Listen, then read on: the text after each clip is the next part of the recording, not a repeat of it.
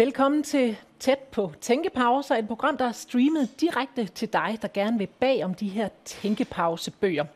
Og møde forfatterne bag bøgerne, som øh, jeg har en af, af her med mig i dag i studiet i dag. Og øh, så er det jo altså også et program, hvor du kan være en aktiv deltager i programmet. Det kan du gøre ved at sende et spørgsmål ind til øh, forfatteren om dagens emne. Det kan du gøre i det feed, som, øh, som kører der, hvor du ser programmet. Og så er det altså en særlig udgave af Tæt på Tænkepauser, for vi er på øh, museet Kongernes Jelling. Og hvorfor vi er det, det kommer vi selvfølgelig ind på i programmet inden så længe.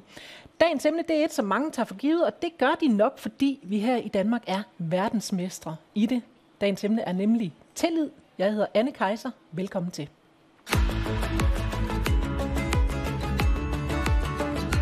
Tæt på Tænkepauser er en liveudsendelse, hvor jeg hver måned bringer dig helt tæt på en forsker fra Aarhus Universitet i en levende og nysgerrig samtale om et emne, som han eller hun forsker i og brænder for.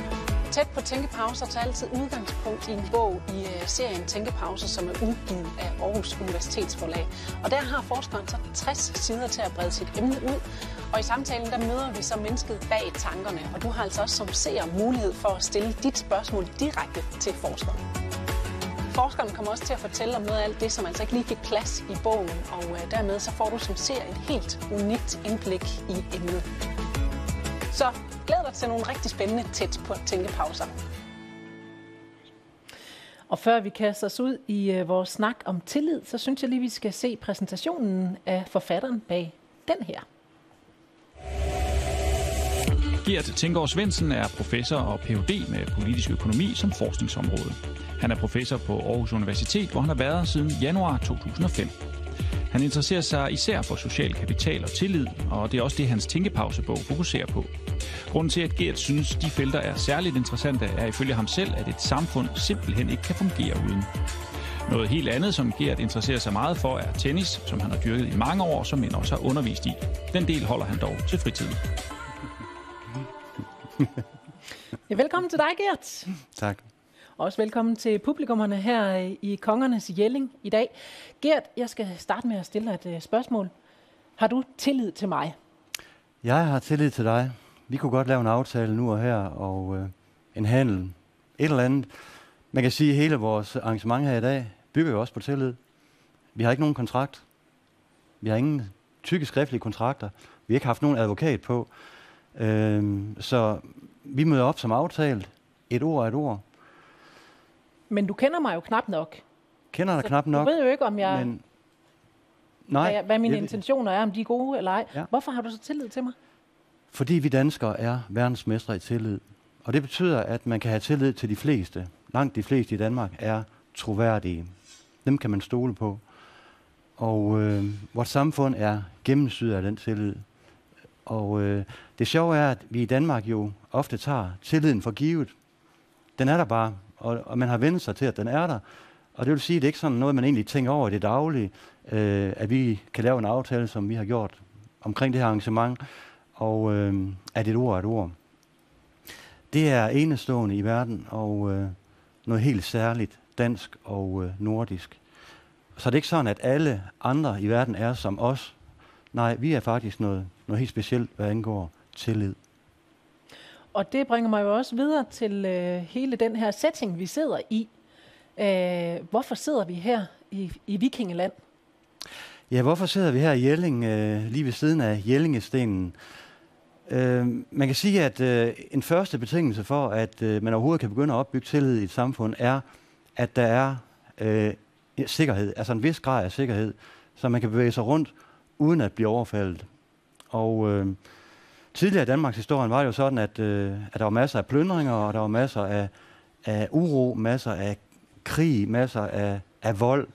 Og øh, for handlende var det meget svært, fordi hvis man skulle handle et sted, øh, skulle man handle i Hedeby, eller i Kaupang i Norge, eller Birka i Sverige, jamen øh, så kunne man ikke altid være sikker på, at man kom levende hjem igen. Og øh, det er jo et problem, når man skal møde fremmede, at man ikke ved, om de er ude på at øh, plyndre en, slå en ihjel, eller hvad deres intentioner er. Men øh, i det øjeblik, der kommer en statsdannelse, så kommer der et voldsmonopol. Det er den måde, som den tyske sociolog Max Weber har defineret en stat på. Det er et voldsmonopol. Og det vil sige, at der er kun én myndighed, der nu må udøve vold, og for eksempel pågribe en mor- morder og putte vedkommende i fængsel og straffe vedkommende, som loven nu foreskriver. Og det øjeblik, man får en statsdannelse, som vi så har synligt bevis på her i Jelling, hvor Harald Blåtand i 965 øh, stiller den her store sten op, hvor han jo skriver, at han har styr på hele Danmark, har styr på Norge, og øh, har etableret et voldsmonopol, en stat. Og det betyder jo, at øh, det bliver nemmere på handelspladserne at øh, lave aftaler og mødes, og i det hele tiden, hele tiden øh, møde fremmede. Det bliver nemmere nu, fordi der ligesom er styr på volden.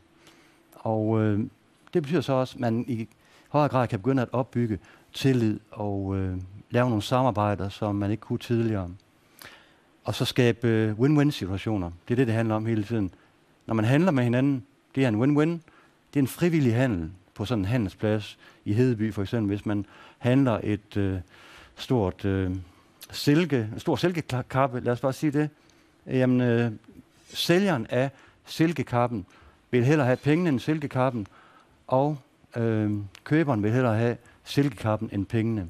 Så begge vinder på samarbejdet, på aftalen, og det er en win-win. Så den tillid, der ligesom blev skabt dengang, hvor man fandt ud af, det giver måske bedre for os at, at begynde at handle og stole på hinanden, end at begynde at, at stikke hinanden ned med dolk og så stjæle hinandens penge, for eksempel. Mm-hmm. Øh, det er det, der så er gået i arv igennem går, generationer. Ja, øh, så, så kan man argumentere for, at det er noget, der kan gå i arv, fordi at øh, man så oplever, man erfarer, baseret på sin daglige statistik, man handler med folk, man taler med folk, og øh, finder ud af, at øh, det kan man godt gøre uden risiko. I hvert fald med en meget lav risiko. Og når man så har de erfaringer, jamen, så kan man jo give dem videre, også til sine børn og så videre, og til andre, og, øh, og så agerer man ud for det, den her ændrede virkelighed, at der ligesom er kommet styr på volden. Det øh, giver en, øh, en anden øh, tilgang til tilværelsen, og gør, at man bedre kan samarbejde baseret på tillid. Så der ligger nøglen faktisk til den her enorme tillid, vi har til hinanden i de nordiske lande? Man kan sige, at, at den statistik, øh, som siger, at det bedre kan betale sig at samarbejde baseret på tillid, end ikke at samarbejde, den har vi været så heldige at kunne etablere i Danmark over en årrække, og øh, øh, det er det, der også giver os en, en konkurrenceevne fordel, kan man sige, fordi vi kan egentlig lave tingene billigere og hurtigere, når vi bare øh, laver aftaler, som vi ofte gør i Danmark, baseret på et ord eller et håndslag. Øh, vi sparer advokaten hver gang, vi sparer de her tykke kontrakter, og skal ikke hele tiden være forsigtige over for hinanden. Vil den snyde en hele tiden eller ej? Nej, som regel så går det godt. Så bliver man måske snydt en gang imellem, men det gør ikke noget, fordi alle de andre gange er man ikke blevet snydt. Der har man sparet alt bøvlet, eller alle transaktionsomkostninger, som det hedder med fint ord. Men, men det er bare bøvl på almindelig dansk. Så det handler om, at der skal være så lidt bøvl som muligt, når vi laver aftaler i det daglige. Så kan vi lave rigtig mange gode aftaler og blive rigere og lykkeligere på den måde. Så, øh, så vidt etableringen af tillid øh, i det danske samfund i hvert fald. Vi skal grave os meget mere ned i emnet her. Jeg har nogle seere spørgsmål til dig, som øh, jeg synes, vi skal gå i gang med lige om et øh, lille øjeblik.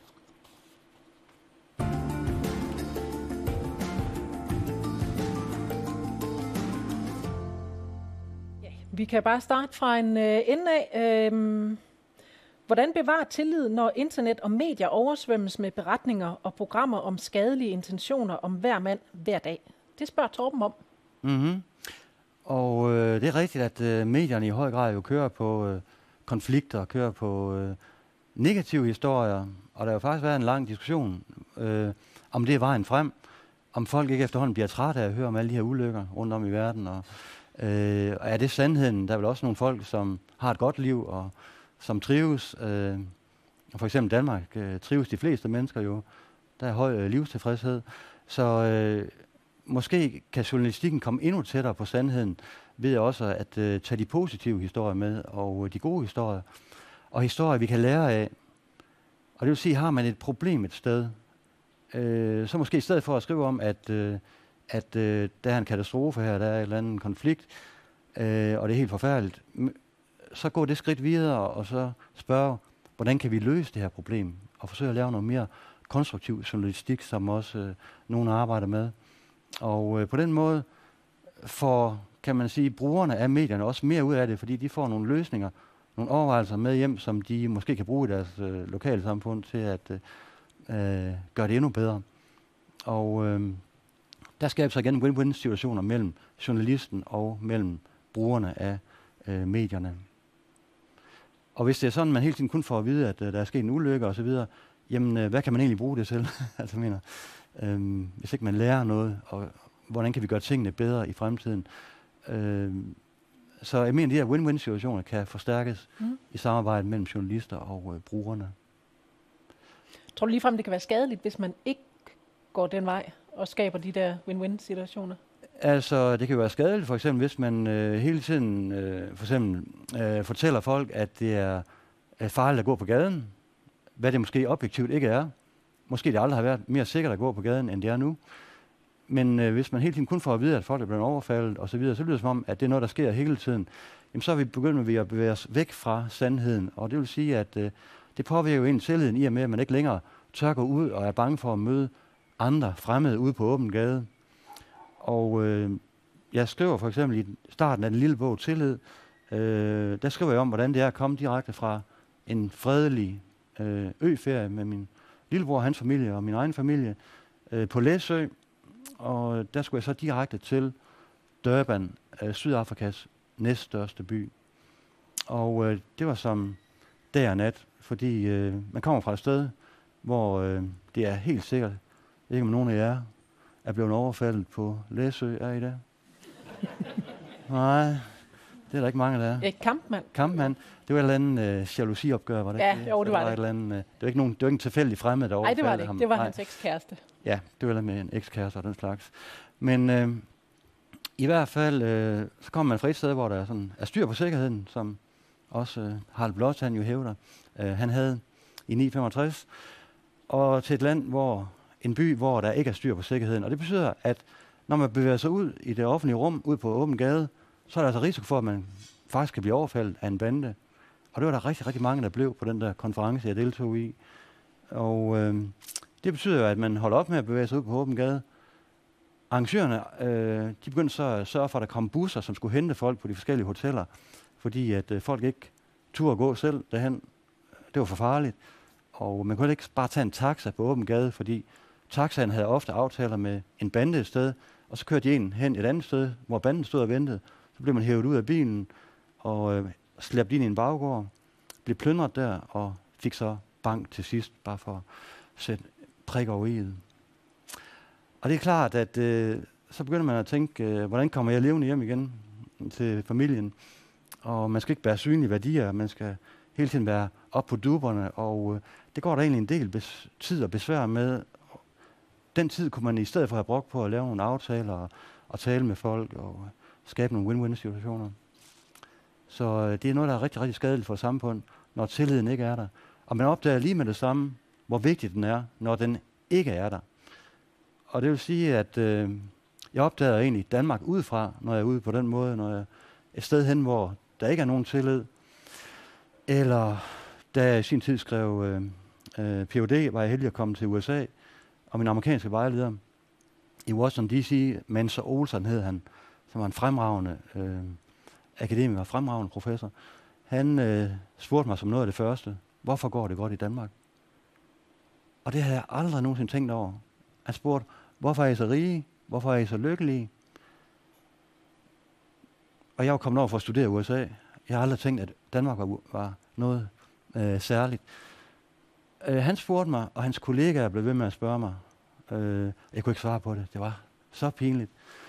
Og det betød, at de satte mig i gang. Jeg begyndte at undre mig over Danmark i Washington D.C. i USA, og begyndte at studere, kan vi sige, mit eget land udefra. I kender det sikkert selv, men opdager nogle ting ved sit eget land, og der opdagede jeg så også, at uh, tillid måske kunne være vores x-faktor. Det særligt danske, det særligt nordiske. Det er bare så svært at måle, jo. Men det er ret plausibelt, at det kunne være tillid, der, der er den faktor der, ikke? Det er øh, svært at måle. Øh, vores vigtigste spørgsmål, det er omkring social tillid. Det er sådan det, der giver den bedste øh, indikator for øh, tillidskulturen i et land, det er spørgsmål, øh, kan man stole på de fleste andre mennesker? Og så svarer man så ja eller nej til det. Og det vil også sige, kan man stole på fremmede, kan man stole på nogen, man ikke har mødt før? Når man møder dem første gang, kan man så få et samarbejde i gang? Og det er der, vi ligger helt, helt i top efterfulgt af de øvrige nordiske lande. Og det er op i noget, nogen af 80 procent? Ja, vi ligger, vi ligger tæt på 80. Øh, vi ligger omkring 77, 77,4 procent. Øh, der lå vi øh, i den seneste undersøgelse.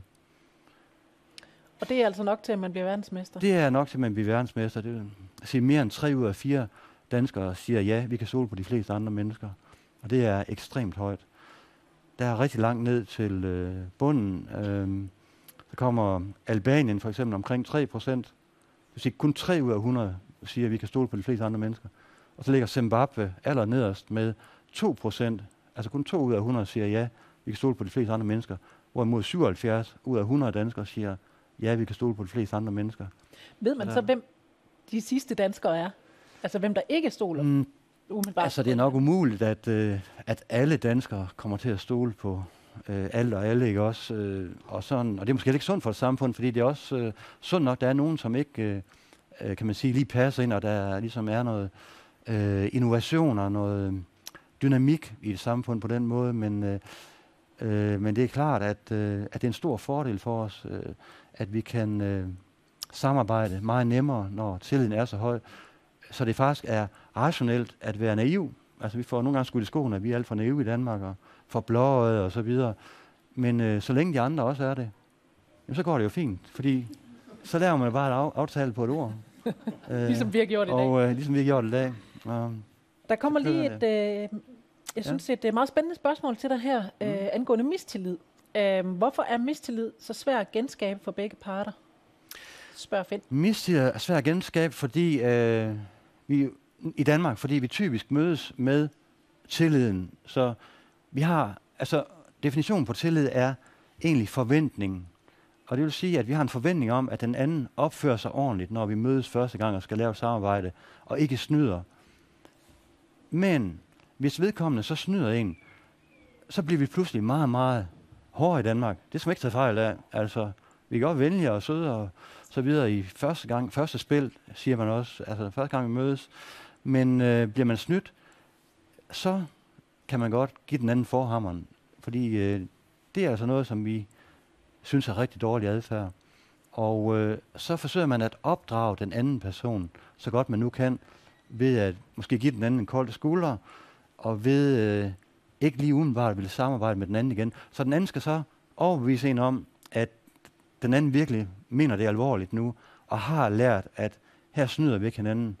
Her kan vi godt samarbejde baseret på tillid, og øh, på den måde øh, kræver det noget ekstra, fordi man skal være helt sikker på, at man ikke bliver snydt igen af en, der har snydt en, og som man umiddelbart ikke kan stole på næste gang, man mødes. Så der skal noget ekstra kompensation, nogle ekstra overtagelsesargumenter til, for at øh, man øh, prøver igen. Nu kommer jeg til at sidde og tænke på den politiske verden, for der sker jo indimellem det, at, øh, at vi mister tilliden til politikere af den ene eller den anden årsag, og så må de simpelthen stoppe deres politiske karriere. Er det for svært for politikere at komme igen på sådan en mm. altså mistillids... Øh, altså ja, folk har mistillid. og det er et godt spørgsmål, og det er også selvfølgelig afhænger så også lidt af, hvad, hvad, hvad, hvad sagen handler, så om, handler om, og så videre, men altså igen, øh, man har en forventning til politikerne, at de leverer varen. De, de øh, holder det, de lover. Og det er jo det, de også skal stå til regnskab for ved næste valg, at øh, de har levet op til det øh, værv, der nu bliver betroet, og har leveret det, de nu lovede at gøre ved sidste valg. Og hvis ikke de har levet op til forventningen, så kan man jo straffe dem ved ikke at stemme på den. Øh, og er det noget alvorligt, der er galt, øh, for eksempel korruptionsskandale eller noget andet, jamen, øh, så er vi jo hårde i Danmark. Altså, øh, en stor trussel formentlig mod tillid er, hvis korruptionen stiger. Det er, Danmark er også det land i verden, som har, har lavest korruption. Og øh, det er vi rigtig, rigtig heldige med, og det er meget, meget vigtigt at holde fast i det, så man igen nogenlunde kan forudsige, hvad der sker i et samfund. Øh, at der er nogle spilleregler, og alle er sådan lige for loven. Det giver forudsigelighed og gør, at man bedre kan leve op til forventningen, og bedre kan forudsige andres adfærd. Man kan nogenlunde forudsige for eksempel, hvad der sker i en retssal, hvis man bliver stillet for en dommer, eller man har en konflikt med en anden. Jamen, så vinder den rigtige part øh, retssagen. Det er ikke sådan, at den part, der har bestået dommeren i porten, vinder sagen.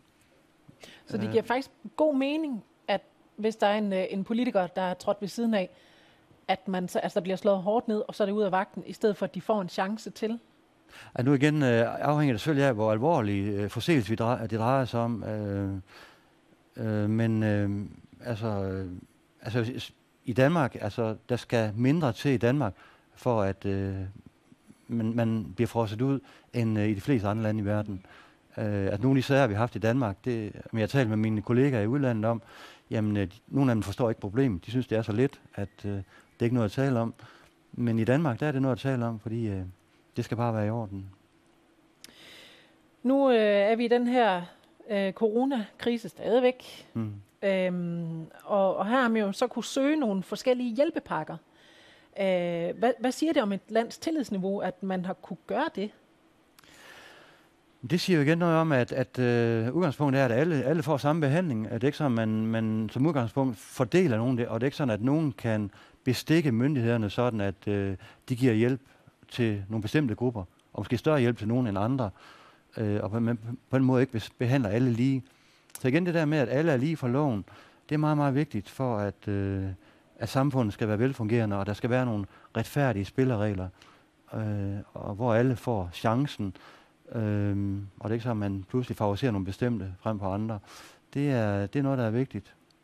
Så hvad betyder vores øh, høje tillidsniveau for vores evne til at komme igennem sådan nogle kriser her? Og igen, øh, altså vores høje tillidsniveau, det har jo øh, haft stor betydning her under coronakrisen, fordi at vi jo i høj grad gør det, som myndighederne siger, og det, som videnskaben siger. Hvis de siger, at det er godt at bære mundbind, så gør vi det, og nu skal vi til det igen.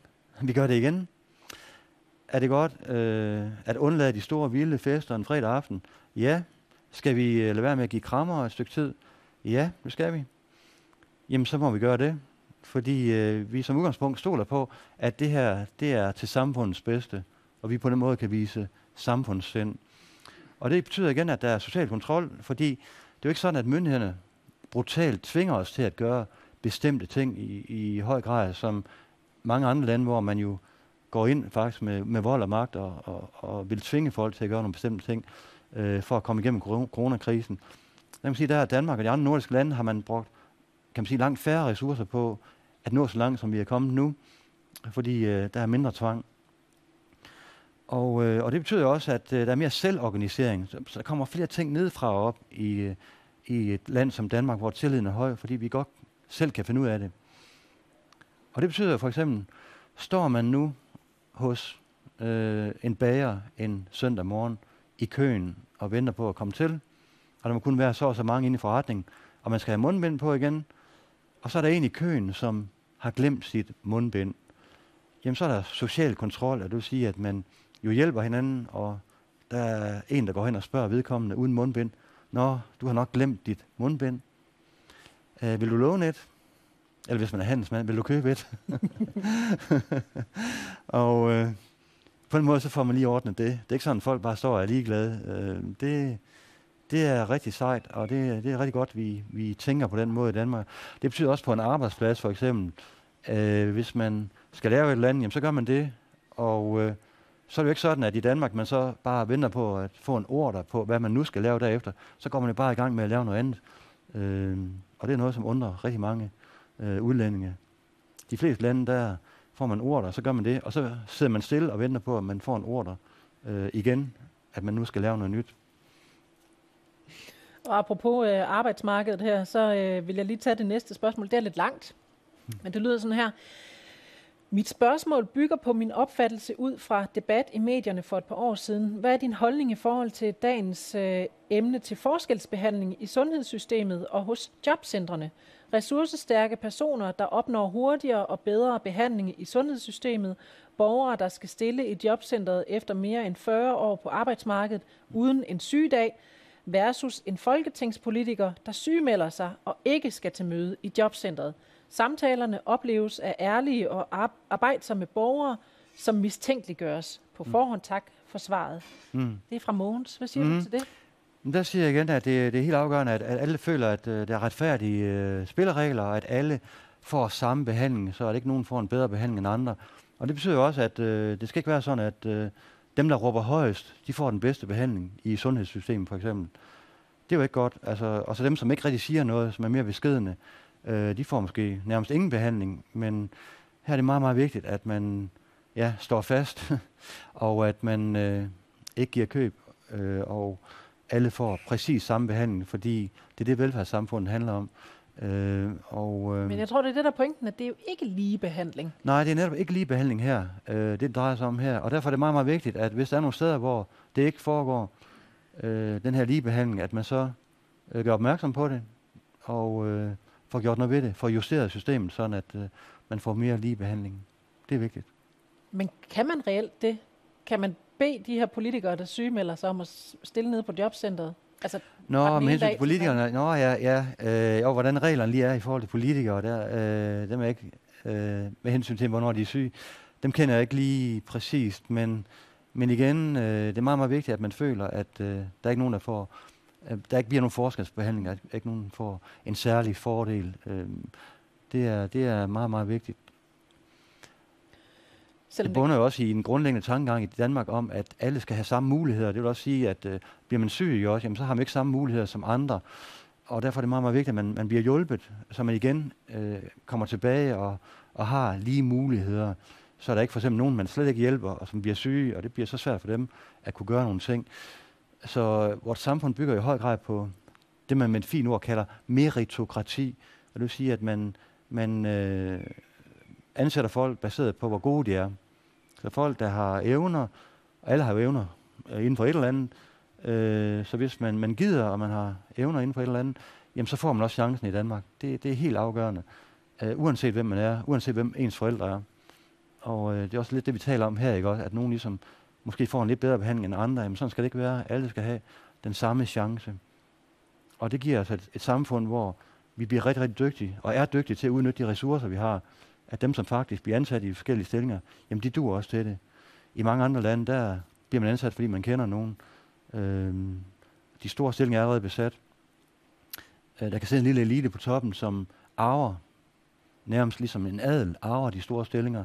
Og derfor øh, bliver der egentlig en form for indhavl, kan man sige, at øh, de bliver dogne og udulige, dem som er ledere af de lande, og det bliver et øh, dårligt land og fungerer ikke ordentligt. Er du klar til et spørgsmål mere? Det er Er vi mere eller mindre tillidsfulde i dag, end vi var for for eksempel 100 år siden? Vi har jo i dag langt bedre mulighed for at overvåge hinanden via medier og elektronik. Det mm-hmm. er Helle, der mm-hmm. om det. Øh, faktisk har tilliden i Danmark været stødt stigende siden 1980. Øh, og øh, nogle af dem, der har kigget på, hvorfor det tilfælde øh, har argumenteret for, at, øh, at det skyldes uddannelse, at vores uddannelsesniveau i Danmark er blevet øh, bedre og bedre. Øh, og når man øh, er veluddannet, jamen så øh, er det ofte nemmere at forstå, at øh, det er godt at samarbejde, men vi bliver også meget trænet til at samarbejde i studierne, og får også en, en god forståelse af, at det bedre kan svare sig simpelthen at samarbejde, frem for ikke at samarbejde. Hvis man begynder at skulle have advokat på og tyge kontrakter på og sådan noget, jamen øh, så kan man, hvis man regner ud, at øh, det her, det kan simpelthen ikke betale sig. Det er bedre, hvis vi kan klare tingene uden alt det der bøvl. Og øh, den forståelse der, og øh, også for at drive god forretning, øh, den er åbenbart kommet endnu mere ud ind på lystavlen, og øh, det er rigtig, rigtig godt. Mm. Jeg vender lige tilbage til det her med, med Danmark øh, over for de andre lande, der har knap så meget øh, tillid til hinanden. Mm. Altså i Danmark, der siger du, jamen øh, vores tillid, det, man kan sige, det arves på en måde. Vi er i hvert fald opdraget til at have tillid til hinanden. Øh, at fungerer det øh, også på samme måde med de andre lande, altså der, hvor man ikke har tillid til hinanden, vil det også nedarves, øh, og er det ligesom bare sådan en ond øh, tillids, mm. negativ tillidsspiral, mm-hmm. eller kan det også lykkes for de lande at ligesom bryde ud af den og skabe mere tillid til hinanden? Mm-hmm. Uh, altså jeg tror bestemt, man kan lære tilliden, fordi at uh, i et øjeblik, man forstår, at uh, der både er penge og, og formentlig også lykke forbundet med tillid, jamen uh, så uh, kan man godt overbevise folk om, at det er faktisk en god vej at gå.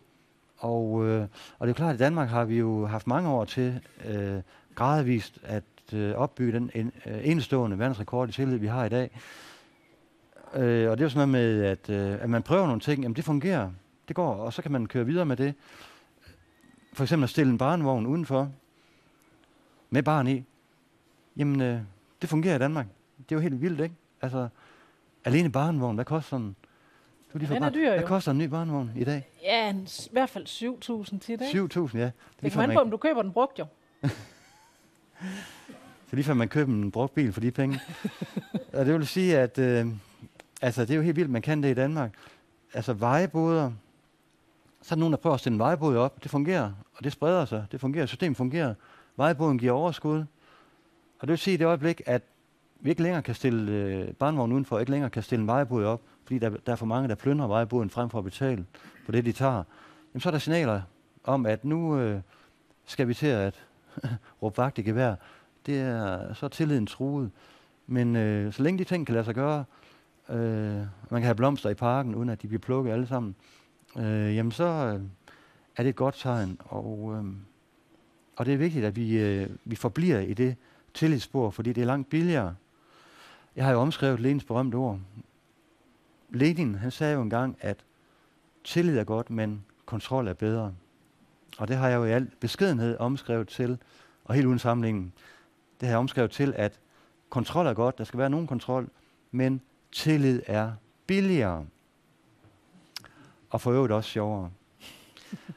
og, øh, og, og derfor er det vejen at gå. Det, det handler til syvende og sidst om konkurrenceevne. Og det handler også om vores virksomheder, hvordan øh, de fungerer, og hvordan de organiserer sig. Kan de øh, lave tillidsbaseret ledelse, jamen så sparer de mange ressourcer i forhold til konkurrenterne i andre lande. Og derfor skal vi meget, passe rigtig meget på med ikke at glide over i et øh, kontrolsamfund, hvor der kommer mere og mere kontrol, øh, fordi det er rigtig, rigtig dyrt. Kontrol koster kassen. Og der er lige kommet et spørgsmål ind fra Jan her, faktisk angående det her med kontrol. Ja. Hvis der er stigende tillid i Danmark, hvordan hænger det sammen med større krav til rapportering og kontrol i mange områder inden for det offentlige? Ja, og der skal vi finde den optimale balance. Så det er helt, det er helt centralt, det han spørger om her. Og øh, fordi vi har mest tillid i verden, så kan vi nøjes med mindst kontrol. Man kan sige, at hvis der er indført 100% kontrol på alle områder, jamen, så er der ikke længere brug for tilliden. Der er ingen grund til at aktivere den, fordi øh, alt bliver alligevel kontrolleret. Så man kan sige, at øh, tillid kompenserer egentlig for kontrol. Den øh, øh, øh gør egentlig, at, øh, at øh, vi ikke behøver at gå så langt. Og derfor er det rigtig, rigtig vigtigt, at vi ikke går for langt øh, og begynder at overkontrollere. Det er det, det handler om.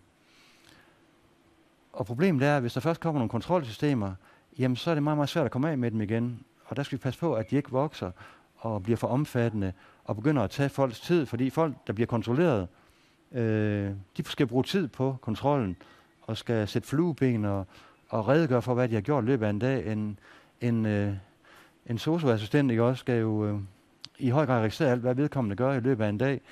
Øh, og øh, noget af en registrering kunne man, man måske spare, og så er der mere tid til at lave kerneopgaven, øh, passe en af de gamle, tale med en af de gamle, og øh, hænderne forbliver varme, altså varme hænder, frem for kolde hænder, øh, hvis man hele tiden laver administrative ting, frem for at varetage sine øh, kerneopgaver. Og nu vi er ved øh, kontrol eller tillid, det er nok noget, øh, du vil genkende, den titel der. Det er jo titlen på en uh, bog, du har skrevet i uh, sam- samarbejde med Gunnar Lind, H.C. Svendsen og uh, Ur Steiner Brandt. Mm-hmm. Uh, kan du ikke prøve at fortælle lidt mere om um, de personer, man møder, hvis man kan sige det sådan, mm-hmm. de typer, man møder jo, i den bog? gerne. Jo, uh, så det har også noget at gøre med noget af det, vi talte om tidligere her, at uh, en, en udfordring mod uh, tilliden er... Uh, hvis der bliver for mange, der begynder at råbe højt øh, og begynder at skaffe sig personlige fordele på bekostning af alle de andre, øh, dem kalder vi for easy rider i den nye bog, Kontrol eller Tillid. Og det er meget, meget vigtigt, at der ikke kommer for mange af dem, som, som for eksempel bliver passivt forsørget. Øh, folk, der godt kan arbejde, som ikke fejler noget. Øh, hvis der kommer for mange af dem, som, som lever af sociale ydelser i Danmark, jamen, øh, så bliver det dyrere og dyrere for dem, der er tilbage. Øh, de skal betale højere og højere skatter for at overføre penge til dem, som ikke bidrager. Og øh, det er klart, at vi skal øh, give penge, og vi skal hjælpe de mennesker, der har problemer, er syge og, øh, og så videre. Øh, men øh, vi skal også forstå, at vi ikke går for langt med hensyn til øh, for eksempel folk, der råber højt og, og forlanger alle mulige ting, og man bare giver øh, folk det, øh, så bliver det hårdere og hårdere for dem, vi kalder hardriderne. Og, og det er jo folk som jer, det er folk som langt, langt de fleste danskere, der, der arbejder eller bidrager eller er frivillige eller gør noget, øh, og øh, er troværdige. Man kan stole på jer. Øh, og derfor er det, er det vigtigt, at man ikke bare, bare ser til, at, øh, at øh, der måske kommer flere og flere i fremtiden. Kan det være en udfordring? Øh, fordi så, så svækker det tilliden til hele systemet, og øh, kan gøre, at nogen begynder at flytte ud af landet, eller øh, reagere på andre måder, melder sig ud af systemet, fordi det ikke rigtig fungerer længere. Der bliver for mange, som ikke er med i systemet. Nogen står udenfor. Der bliver for mange outsiders i forhold til insiders, og derfor er det meget, meget vigtigt, at man giver tilskyndelse til, at det er godt at arbejde, er godt at bidrage på en eller anden måde. Det behøver ikke være direkte arbejde, det kan også være på andre måder, men i hvert fald belønner folk, som, som gør noget, øh, belønner de her hardridere, og gør noget, som øh, øh, gør, at de føler, at de bliver anerkendt, og giver dem et klap på skulderen. Det er hverdagens helte, vi snakker om. Vi synes, det lyder som om, at den her tillid her, som vi har til hinanden, øh, egentlig er, er skrøbelig. Altså potentielt kan være et nemt offer for et angreb. Det tager tid at vinde statistikken, fordi øh, vi danskere vi er jo gennemsyret af, af en statistik, som siger, at, øh, at det, er, det godt kan svare sig, at samarbejde baseret på tillid godt svare sig, stille en vejbud frem, og, og det godt betale sig at øh, gå hen til ens arbejdsplads eller cykle, fordi man bliver ikke overfaldet på vejen. Det har man jo erfaret. Øh, hvis man bliver overfaldet øh, en gang om ugen på vej til arbejde, man fik stjålet sin bærbare eller sin mobil hver gang, så begynder man at overveje, skal jeg begynde at køre i bil, eller skal jeg begynde at øh, lege en pansret kampvogn eller, eller andet for at komme frem og tilbage. Og øh, det er simpelthen erfaringsbaseret, og, og, og det vil sige, at uh, der er en masse plusser i vores livsregnskab, vores erfaringsregnskab.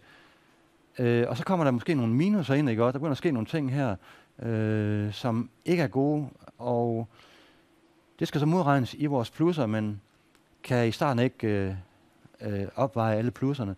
Så der skal en del minuser til, måske også nogle store minuser til, før vi skifter over og forstår, at nu øh, fungerer det ikke længere. Nu er jeg nødt til at skifte øh, retning og, og begynde at ændre adfærd, fordi øh, det kan ikke længere svare sig at gøre, som jeg har gjort hidtil, øh, på grund af de her de ting, der nu sker.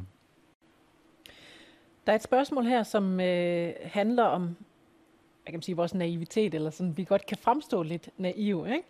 Når vi er så tillidsfulde, som vi danskere er, kommer vi så til at fremstå naive, når vi er i kontakt med folk fra andre mindre tillidsfulde lande, eller kan vi godt gennemskue det? Jamen, jeg tror godt, vi kan gennemskue det, øh, men i hvert fald er det vigtigt at, at forstå, at der er stor forskel på niveauet af tillid i forskellige lande. Så, så en god idé er jo faktisk lige at kigge på, på vores hitliste over verdens lande, ikke? og så kan man se, øh, hvor høj er egentlig risikoen for at blive snydt i det pågældende land, hvis nu man skal ud og lave øh, aftaler som, som virksomhed eller andre. Og øh, så tror jeg faktisk, og har også hørt fra for eksempel virksomhedsledere, at, at, øh, at, at vi netop har et ry for, at man rent faktisk kan stole på os, øh, og at, øh, at vi leverer som lovet. Øh, øh Mærskes øh, slogan for eksempel, rettidig omhu, det er også noget med, at de skal nok dukke op som aftalt, ikke også? Øh, og det der med, at man godt kan stole på os, når vi laver en aftale, det er noget, som faktisk øh, gør det endnu, endnu mere attraktivt at samarbejde med os, fordi at øh, risikoen for at blive snydt er rent faktisk lav. Øh, og hvis folk ikke er klar over det, øh, dem man taler med i andre lande, jamen så kan man jo lige gøre opmærksom på det. Det er en fantastisk branding af Danmark, vi taler om her. Og øh, det skal bare helt frem. Det skal ikke være noget stiltiden, det skal ikke være noget, som ikke bliver sagt, det skal ikke være usagt, det skal være men ja, det allervigtigste, det er det første, man, man, man skal fortælle, at, øh, vi kommer fra et højtillidsland, og vi er vant til at gøre tingene baseret på et ord øh, og et håndslag, men hvis I gerne vil have det, så kan vi godt lave en kontrakt, men den behøver ikke at fylde øh, 500 sider, vel? Jeg kan godt lave noget med noget, der er mindre. Øhm, og så få et samarbejde i gang. Og når samarbejdet så først er i gang øh, og kører på den måde, så kan man lave øh, et meget, meget billigere samarbejde, end hvis man hver gang skal lave en masse foranstaltninger for at sikre sig mod at blive snydt. Så kører det. Men man kan jo komme, øh, altså man kan komme galt afsted i nogle man lande. Man kan øh. komme galt afsted i nogle lande, og der er det rigtig, rigtig vigtigt at være forsigtig og i starten. Og, øh, og selvfølgelig også at mødes og tale om tingene og forstå helt, hvad den anden er ude på. Netop for at kunne skabe de her win-win situationer, så er det meget, meget vigtigt at forstå, hvad den anden er, ønsker, og øh, hvad man selv ønsker, og hvor kan man så mødes hen og lave et samarbejde, hvor begge samarbejder, hvor ikke den ene samarbejder, mens den anden ikke samarbejder, og så snyder.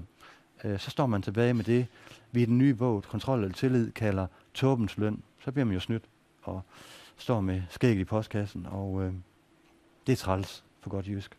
Men der er også en helt øh, kulturel øh, forskel, som bygger på den her tillid her. Der tænker jeg på hende, øh, den historie, tror jeg, alle nærmest har hørt. Hende i USA, var det New York, ja. var på café, havde ja. barnevognen stående ude foran. Ja. Øh, og som, hun blev sådan set anholdt for at have sat sin barnevogn med barn i. Ja.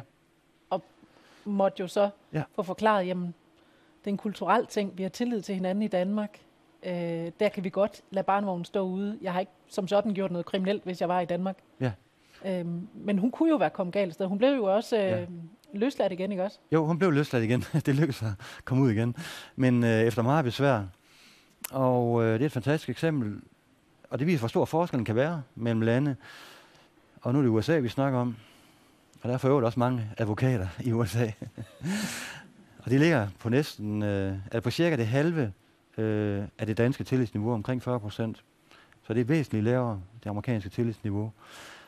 Øh, og det er jo sådan, at det faktisk er ulovligt at øh, stille sin barnevogn ubevogtet uden på åben gade i New York. Så det, hun ikke kunne overbevise øh, og, øh, amerikanerne om, og, var, at øh, det er lovligt i Danmark at stille sin barnevogn udenfor i det fri. Det ville de simpelthen ikke tro på. Det kunne simpelthen ikke passe. Og det tog os noget tid, at, øh, før de fik det ind på lystavlen. Og, var der nogle øh, retsprotokoller, der skulle kigges igennem noget, før man kunne? Men hvorfor er det sådan i USA? Fordi altså, bryster sig jo af at være øh, de fries land, og mm-hmm. øh, altså mulighedernes land også. Ikke? Altså, hvorfor, hvorfor har de så så lav tillid til hinanden? Det er et godt spørgsmål, øh, og det er, der, det er der mange bud på. Øh, der er en amerikansk øh, professor, øh, Robert Putnam fra Harvard Universitetet, han mener, det er fordi amerikanerne ikke længere mødes i øh, frivillige foreninger. Det er hans hovedargument. Øh, og det vil sige, at de yngre møder ikke de ældre generationer, og dermed så hopper kæden af, så at de ældre kan ikke ligesom fortælle eller vise de yngre generationer, hvad god adfærd, hvad ordentlighed er. Så siger han, at de yngre er hjemme bag skærmen, de ser fjernsyn eller bruger iPad eller mobiltelefoner og møder ikke så meget andre mennesker som tidligere. Det er hans hovedargument, men det er meget omdiskuteret, om, om det er derfor. Det er der stor uenighed om i øh, litteraturen, og han er blevet kritiseret meget for det her. Øh, noget andet er, at øh, øh noget, som også er historisk meget interessant, er det her med, med, med korruption. Øh, USA er også væsentligt mere korrupt end Danmark og de nordiske lande. Og det der med, at øh, korruptionen er lav, øh, kunne måske øh, øh, være med til at forklare, som jeg nævnte tidligere også, hvorfor Danmark har øh, en relativt høj tillid. Det er i hvert fald noget, vi kigger på for øjeblikket.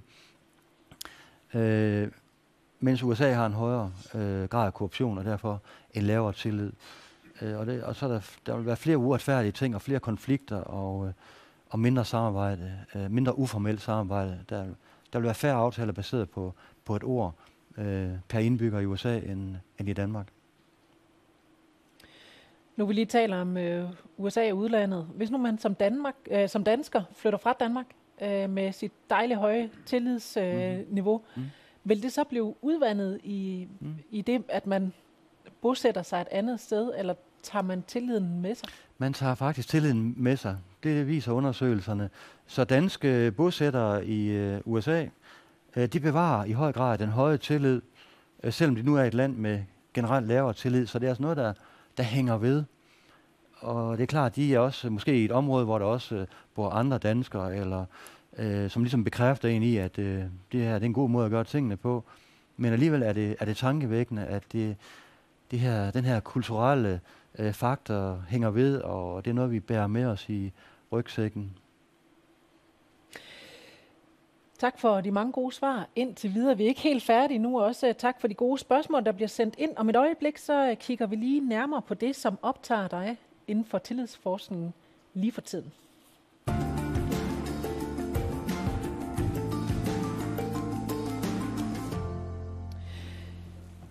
Hvis vi nu øh, kigger på den her tillidsbog her, så er den jo efterhånden øh, et par dage gammel. Den er ikke mm. helt ny, øh, men, øh, men stadigvæk lige aktuel, som den har været hele tiden. Øh, men der er jo sket lidt inden for tillidsforskningen, og også inden for de felter, som øh, du kigger på øh, for tiden. Hvor er dit øh, fokusområde nu? Altså fokusområdet øh, lige nu, det er faktisk her i Jelling. det er Jellingesten og øh, Harald Blåtand og øh, etableringen af en statsmagt. Fordi her har vi et synligt bevis for, at der er sket øh, et eller andet. Og, øh, og derfor øh, øh, er det et godt sted at starte. Problemet med, med vikingetid og, og statsdannelse i Norden er, at der er meget, meget få skriftlige kilder. Og det var sådan, at vi i grundlæggende var øh, analfabeter. Altså meget få kunne læse og skrive runer. Almindelige mennesker, øh, også på en handelsplads, jamen øh, de havde kun det talte ord. Så øh, det var en mundtlig kultur, vi levede i. Og derfor var vi meget afhængige af at kunne gøre tingene baseret på et ord. Og, øh, og det, der er helt afgørende, er så, hvordan sikkerheden bliver tilvejebragt. Og hvis man ser her på Harald Blåtand, jamen, øh, så er det jo sådan, han, øh, han er god til at bruge penge, og han investerer rigtig mange penge øh, i sikkerhed. Og et eksempel er trælleborgene, altså de her ringborge, som er placeret rundt om i Danmark, for eksempel Akersborg, eller Fyrkat, eller Trælleborg, øh, eller Nonnebakken på Fyn. Så, så der, der er altså ringborg rundt om i Danmark, og formentlig også øh, nogle af dem, der ligger i Sydsverige også, øh, lavet af Harald Blåtand. Og det vil sige, at det er også et synligt bevis for, at han nu kontrollerer hele Danmark. Og, øh, og er en stærk konge og kan beskytte øh, de her markeder, og er i stand til også at forsvare landet mod angreb udefra. Og hele stedet her, kan man også sige, er jo synes jeg, i høj grad bygget for at imponere. Altså, altså den store skibssætning, øh, palisaderne omkring arealet her, har jo været dybt imponerende, hvis man kom som fremme og skulle herop. Jamen, så fornemmer man med det samme, at her er en, som er magtfuld, en stærk konge, man nok skal tænke sig om to gange, før man, man øh, overfalder.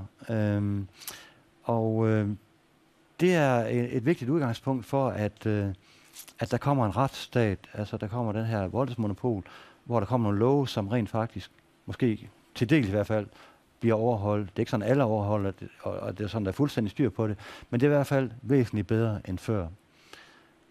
Så det er, det er noget, vi er nødt til at kigge på øh, historisk, hvor starter det hen, og så er det klart, øh, så kommer der måske lidt tillid der, men så kommer der bare mere og mere op gennem tid, og øh, så er det så heldigt, at øh, kan man sige, paradoxalt nok, at vi i slutningen af 1650'erne får bank af svenskerne.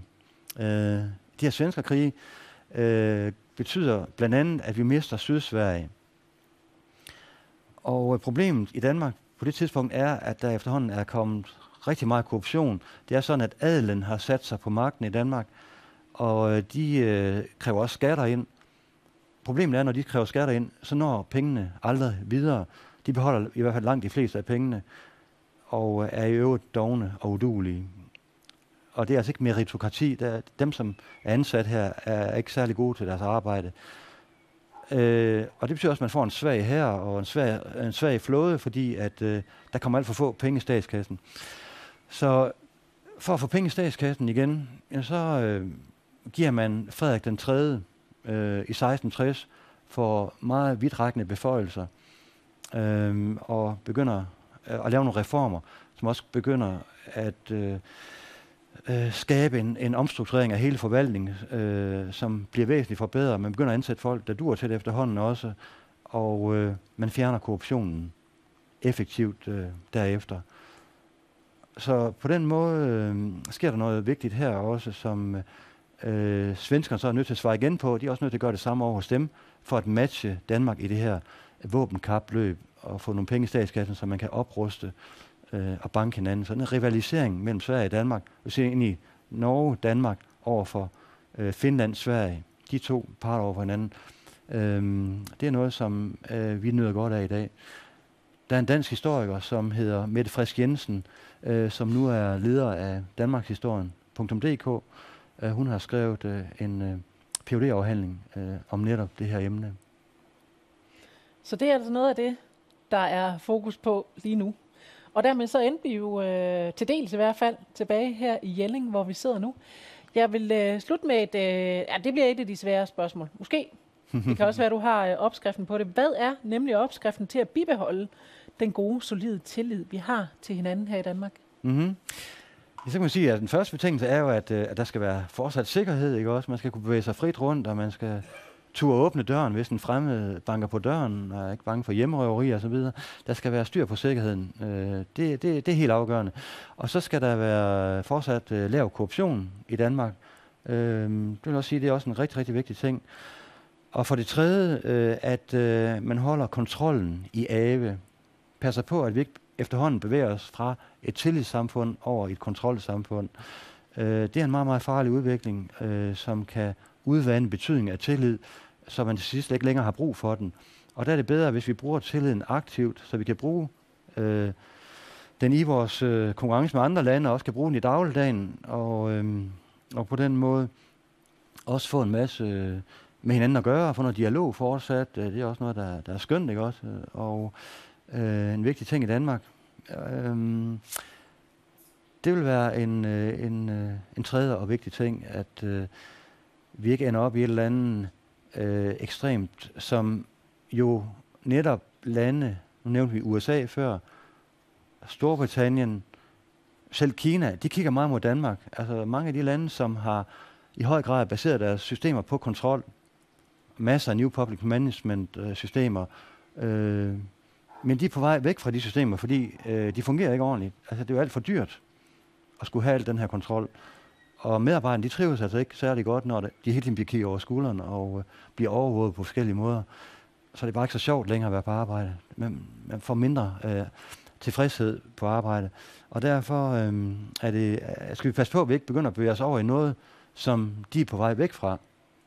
Der er det altså vigtigt, at vi lige klapper hesten og tænker, øh, hvad er vi egentlig gode til her i Danmark? Og det vi er verdensmestre i, det er tillid. Så det er vi rigtig, rigtig gode til. Jamen, hvorfor så ikke bare blive ved med det? Lad os gøre det. Og med den øh, påmindelse, tusind tak, fordi øh, du vil øh, være med her i dag, Gert, ja, og fortælle os om øh, det her vigtige emne, tillid.